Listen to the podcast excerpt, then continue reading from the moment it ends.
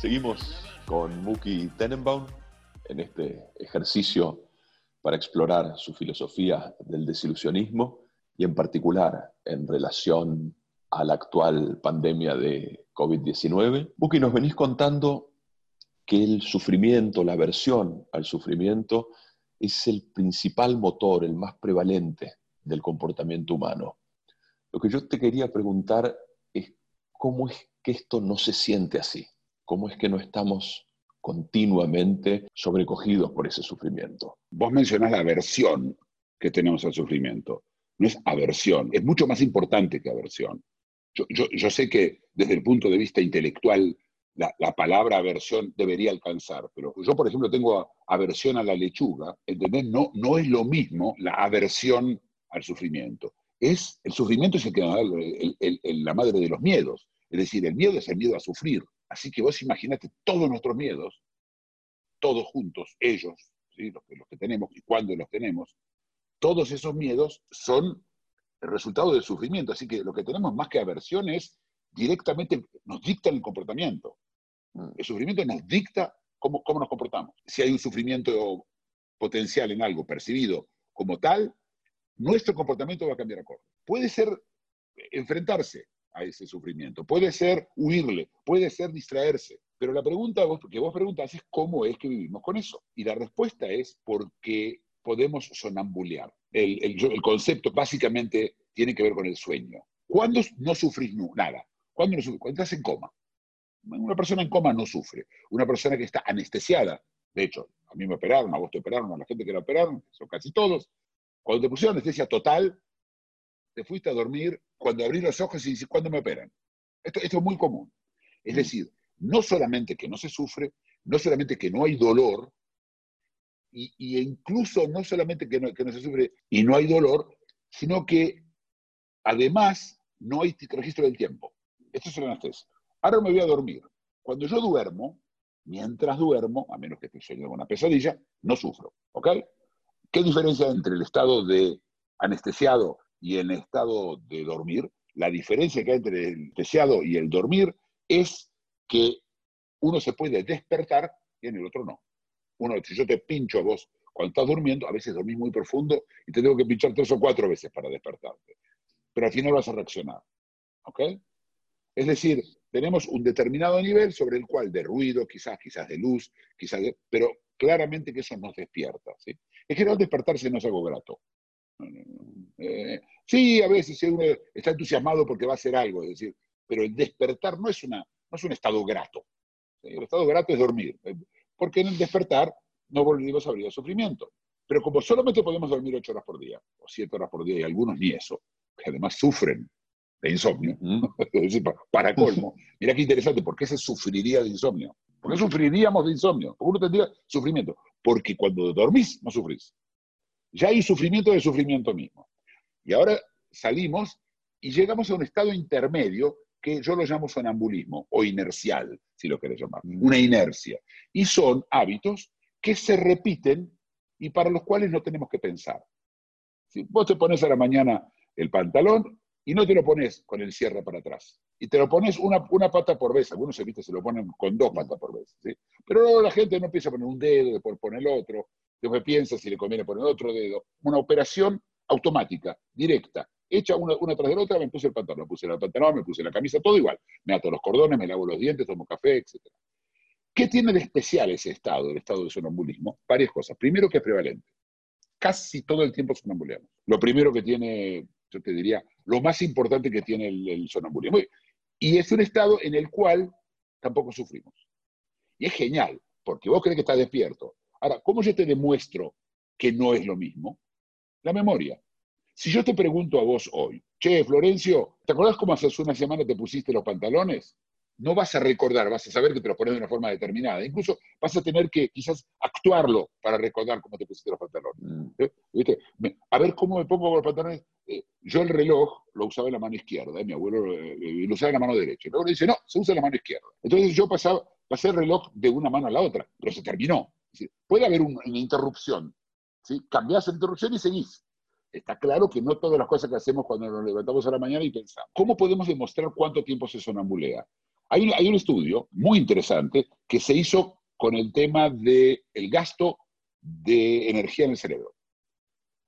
Y se demostró que la persona durante el día, solamente 20 minutos por día, piensa. ¿Por qué? Porque usa 10 veces más azúcar en el cerebro, la energía, Mm. Que en el resto del día. ¿Qué es el resto del día? Cuando sonambulea.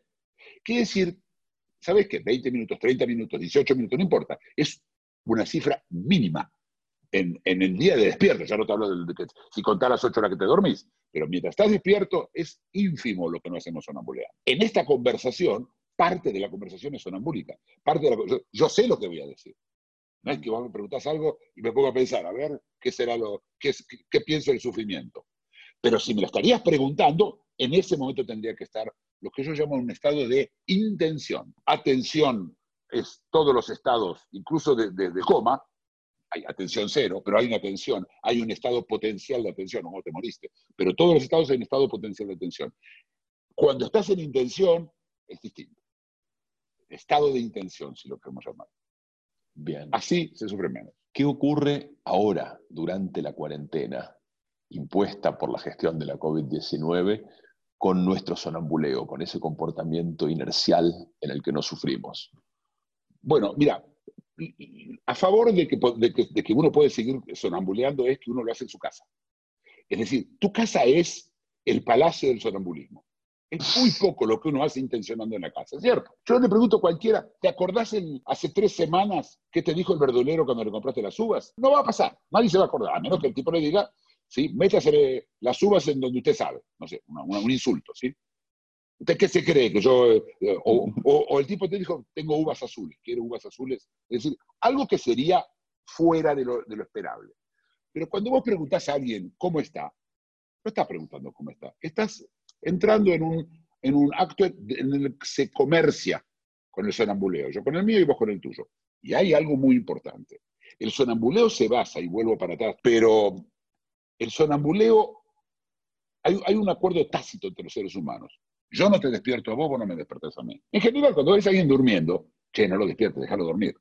¿Cierto? Hay como un respeto a ese estado de sueño. Hay un respeto tácito del sonambuleo. Yo no te pongo en estados de intención, a menos que necesite algo muy importante que tu sonambuleo no me resuelva. Incluso te puedo despertar a la noche. ¿Dónde pusiste las llaves? Estaban sobre el bayut. Yo, yo voy al bayut, viste que antiguo que soy, yo voy al bayut y me agarro las llaves. Vuelvo entonces a lo que te, pero quería explicar el Mm. tema del sonambuleo en ese, en ese estado. Y entonces estás en tu casa y lo que haces en tu casa, una de dos, o te creas cosas nuevas para hacer en tu casa, porque en tu casa en general venías, descansabas, comías, mirabas televisión, este, hablabas con los chicos o con tu esposa, o, y se terminó. Y, era el día. Y a la mañana te levantabas, el desayuno, decir, pero ahora está el medio.